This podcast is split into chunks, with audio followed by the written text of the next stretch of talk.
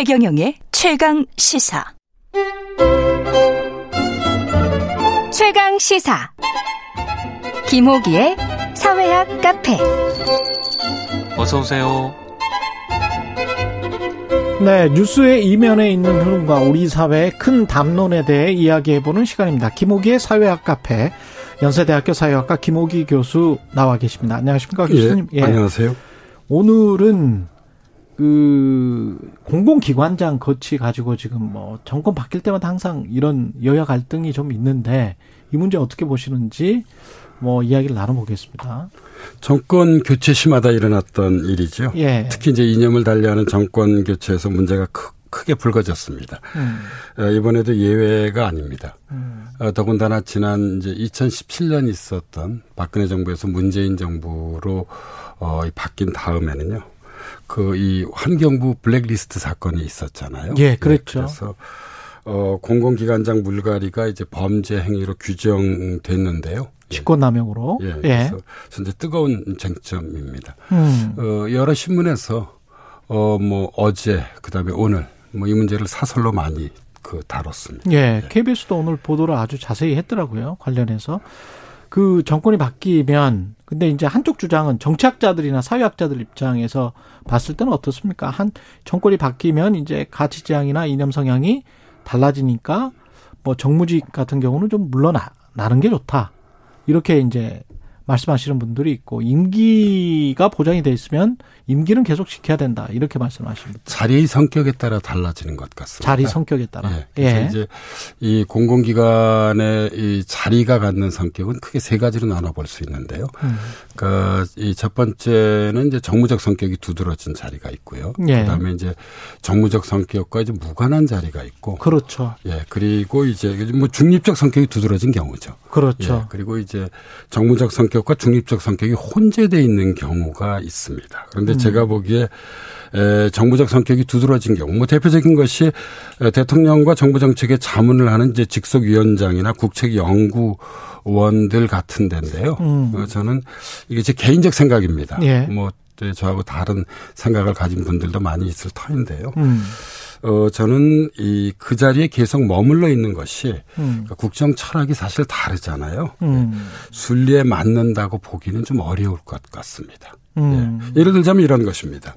그러니까 지난 정부는 이제 시장 이 자율보다 정부 개입을 중시했잖아요. 그렇죠. 그런데 이제 이번 정부는 정부 개입보다 시장 자율을 중시하고 있습니다. 네, 큰 정부, 작은 정부. 예, 그래서 정부 정책을 연구하고 개발하는 국책 연구기관의 수장이 음. 그러니까 국정 철학이 다르다면 음. 예, 좀 정리를 해 주는 것이 음. 예. 뭐 순리에 맞지 않냐는 것이 제 생각입니다. 물론 뭐 저와 다시 다른, 한번 말씀드리자면 뭐 네, 다른 생각을 다른 생각을 가진 학자분들도 예, 계실 예, 예, 계실 겁니다. 지금 예. 말씀하시는 거는 이제 KDI랄지 경사연이랄지 뭐 노동연구소랄지 뭐 이런 것들 예, 뭐 그런 예, 예 국책연구원 최근에 이제 논란이 예. 됐었던 예. 것들 예, 경제문사연구에 소속돼 있는 그 국책연구원들이 이 스무 개가 넘는 것으로 그렇죠. 알고 있습니다. 예. 예. 제가 한때 사실 거기 이사를 지내기도 했는데요. 음. 예, 그래서 이 문제를 눈여겨 봐 왔었는데요. 음.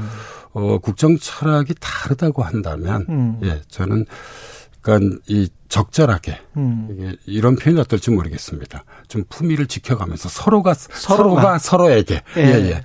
에, 좀 자리를 좀 정리하는 것도 방법의 하나일 수 있습니다. 그럼 네. 이, 뭐 이념적으로 정책적으로 가치가 전혀 다르기 때문에 스무드하게 그렇게 가는 게 좋다. 그런데 중립적인 기관을 뭐 중앙선관이랄지 가령 뭐 미국 같으면 대법관이랄지 이런 것들은 절대 손댈 수가 없는 거 아닙니까? 그렇죠. 예. 예, 예. 오히려 이제 문제가 되는 것은 저는 정무적 성격과 중립적 성격이 혼재되어 있는 경우인데요. 음. 뭐 예를 들자면 어 21세기 들어와서는 문화예술 영역도 예. 정치와 완전히 무관하다고 보기 어려울 것 같습니다. 예. 예.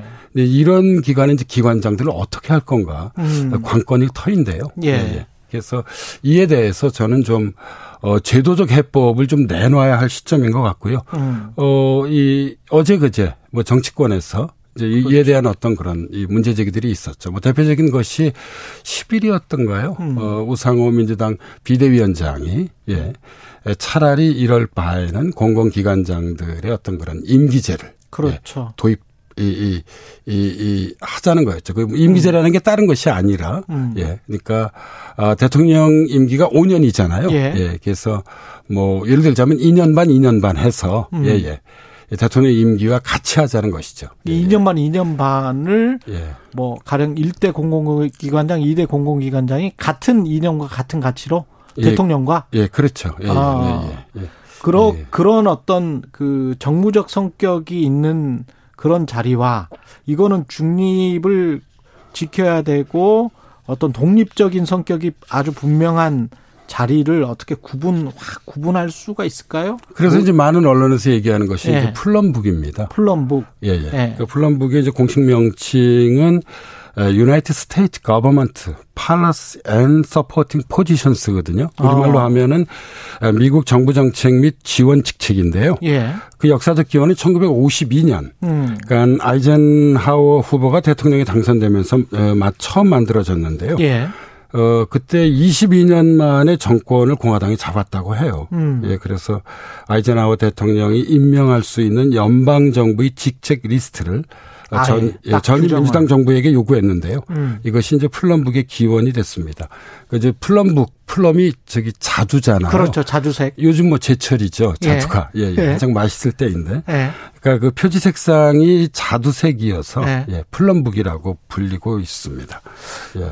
거기에 보면 저도 이렇게 언뜻 본 것 같은데 꽤 이제 두꺼워서 그 관련돼서 어떤 어떤 직책은 대통령이 바뀔 때마다 바뀐다 이렇게 딱 규정이 돼 있는 거죠. 예, 조 바이든 대통령은 이제 당선 직후인 음. 20년 12월에 이 저기 그 플럼북이 발간됐는데요. 음. 어 분량이 200쪽이 넘고 있습니다. 예, 음. 그래서 구체적으로는 미국 대통령이 임명권을 가진 연방 정부 그러니까 9천여 개 정도 된다고 해요. 9천 개? 네. 9천 개가 좀 넘는데요. 예. 직, 책명 음. 근무지, 그다음에 재직자의 성명, 임명 방식, 급여, 임기 및 임기 만료 시점 등에 대한 정보를 담고 있습니다. 의회는 4년마다 대통령 선거 직후 이 책을 발간했습니다. 그 발간할 음. 때마다 조금씩 내용이 달라질 수 있습니다. 예. 그렇군요. 그럼 의회가 그 플럼북을 발간을 하고 예. 거기에 따라서 대통령이 임명을 하면 되는 거네. 9천 9천 개를. 예.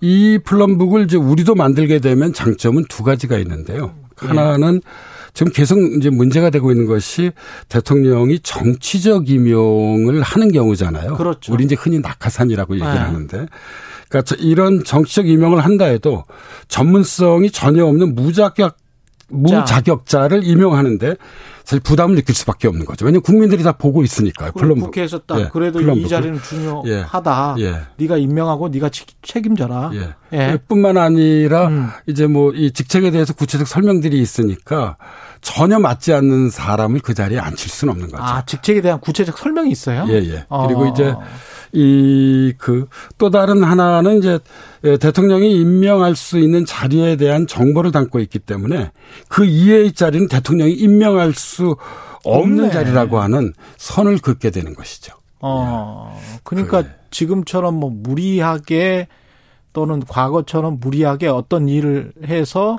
뭔가 공작적 차원에서 누군가를 몰아내려고 하는 일들이 정치적으로 벌어지고 그거를 1, 2년 동안 그냥 보고 뭐 이런 그게 거기에 뭐 경찰이나 검찰이 동원되고 그런 일은 뭐 예를 들자면 현재 이제 논란이 되고 있는 예. 이제 국, 예, 그이 권익위원회 같은 경우, 그렇죠. 국민권익위원회 예. 같은 경우는 이게 사실 이게 음. 반부패 기관이잖아요. 예. 그런데 이게 그러니까 독립성이 매우 중요한 기관입니다. 어. 이런 것들이 이제 그 리스트에 빠지게 되면 당연히 예, 사실상 이제 그 대통령이 그 이 국민권익위원회 위원장 음. 자리를 그러니까 좌지우지 할 수는 없겠죠. 예, 국회도 이런, 예. 여야가 바뀌니까 예. 본인들도 이 중립적이나 독립적인 자리는 확실하게 보장을 하려고 하겠네요. 예. 그래서 이제 예. 이그 공공기관장의 임명에 관해서는 세 가지 문제가 중요한데요. 예. 처음에는 대통령이 그러면 어디까지 임명할 수 있는가는 이제 분야, 그렇죠. 영역. 예. 예. 이 범위가 문제고요. 두 번째는 이제 임명 방식입니다. 음. 예, 이제 그걸 이 역관제를 중심으로 할 건가 실적제를 중심으로 할 건가 음. 이제 이 문제가 있고요. 그렇죠. 세 번째가 이제 임기가 있, 는 것입니다. 아. 예, 그래서 지금 어이 우상호 비대위원장이 문제 제기를 했고요. 물론 그 이전에도 사실 올해 초부터 계속 이 문제를 그 이 뭐 여러 국회의원들이 이야기를 했어요. 음. 그런데 이제 위원장이 좀 분명하게 얘기를 했고 음. 어, 지금 여권에서 반응도 좀 나오고 있잖아요. 그렇죠. 뭐 이번 기회에 한번 그러면 좀 시도해 보자는 그런 의견들도 나오고 있는데 음. 그거는 이제 사실상 세 번째 음. 그 임기에 관한 것입니다. 그렇군요. 예, 그래서 정무적 어. 성격이 두드러진 자리는 대통령의 임기와 같이 해서 어. 예, 같이 이제 물러나게 하는 것이죠. 예. 만약에 이런 플럼북 같은 제도를 실시를 하면 다음 대통령부터 하는 게 좋습니까? 이번 대통령부터 하는 게 좋습니까? 아무래도 아. 뭐 법이라고 하는 게 소급되기는 어렵잖아요. 그렇죠. 예, 예, 그래서 그러니까 예, 임기를 지금 보장해 주는 예. 어, 자리라면 지금까지는 쭉 그대로 하고 예, 네. 그 다음 대통령부터는 이렇게 이렇게 해보자 뭐 이렇게 여야가 합의를 하면 되는 거네요. 예, 그렇, 그렇죠. 이제 다만 예. 이제 이 경우에 어, 정무적 성격이 두드러진 자리는 음. 그러니까 사실 저는 이, 이 어떤 그런 상식이라고 하는 것이 매우 중요한 것 같아요. 예, 음. 그러니까 상식이라고 하는 것은 뭐냐면 예. 어 이게 이좀 우리가 이 내가 이 자리에 계속 있는 것이 정말 이게 타당한가 아, 아, 아닌가 예. 어, 이건 본인이 알 수 있는 거잖아요. 그렇죠, 그렇죠. 그래서 좀 이런 그런 상식적 감각에 맡기고 음. 예 예. 뭐 이 이 법을 만들고 이제 다음부터 예. 예, 그 법을 그 시행하는 게 교수님 좋을 것 같습니다. 결론이 예. 궁금한데 질문들이 이런 질문들이 와 있습니다. 1738님은 아무리 정무적 성격이라도 공공기관이 정권의 나팔수 역할을 하는 게 맞나 싶긴 한데요. 그러니까 뭐 학문적 자유라는 게 있는데 뭐 이런 말씀 하시는 것 같아요. 홍정표 원장도 비슷한 이야기를 한 것 같고 KDI 원장도 4817님은 정부적 기관, 중립적 기관은 구분이 가능할까요? 예를 들어 방통위원장이나 권익위원장은 당연히 중립적이어야 하지만 정무적으로 해석하는 사람들도 많잖아요. 그 여기에 대해서 이제 두 가지를 말씀드릴 수 있는데요. 예. 하나는 이제 제가 아까 잠깐 말씀드렸던 역관제와 실적제입니다. 음. 그러니까 사실 이제 역관제라고 하는 것은 인사권자의 정치적 개인적 관계를 기준으로 기관장을 임명하는 것이잖아요. 음. 예. 그래서 이제 이 국정 철학과 가치를 공유하는 인물을 공공기관장으로 임명할 필요가 있다는 논리입니다. 예. 반면에 이제 실적제는 능력 자격을 임명 기준으로 삼아야 한다는 것인데요. 음. 어, 저는 전체적으로 보건데 예, 역관제에서 실적제로 계속 변화돼야 한다고 생각을 합니다. 예, 그렇겠죠. 아무래도 예. 그 자리에 가야 할 사람이 가야 하는 것이죠. 음. 예, 이게 중요한 것 같고요. 예. 이또 다른 하나는 어, 이, 그, 이 정치자분들께서 말씀하신 게 맞습니다. 그러니까 음. 이게 이 정무적 자리와 중립적 자리를 명확하게 구별짓기 어렵습니다. 근데 음. 저는 이제 이 자리 성격 못지않게 중요한 것이 바로 현재 그 자리에 있는 사람이 가지고 있는 어떤 뭐랄까요.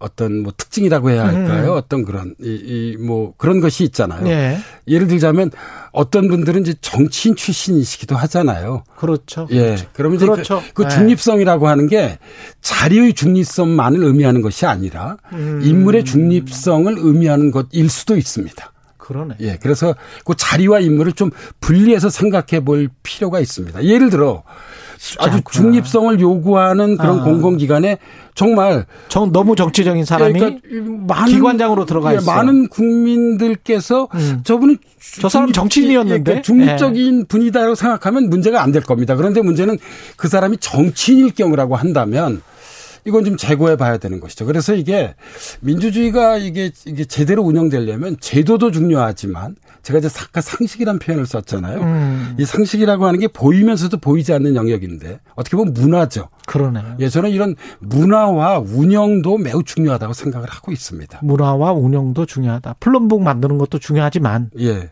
예. 이런 문화와 운영이 좀 제대로 뿌리 내리지 못한다고 한다면 그렇죠. 아무리 제도를 섬세하게 설계해도요. 예. 그 제도에 또 허점이 있습니다. 그렇죠. 예. 실질적 민주주의를 하려면 상식에 맞아야 될 것 같습니다. 예. 그래서 예. 민주주의가 발전하려면 예. 제도와 문화가 서로 이렇게 잘 결합되면서 이렇게 음. 예, 발전되는 게 민주주의라고 생각합니다. 예. 사회학 카페 연세대학교 사회학과 김호기 교수였습니다. 가, 감사합니다, 교수님. 네, 감사합니다. 예, KBS 라디오 최경영의 최강 시사 듣고 계신 지금 시각 8시 45분입니다.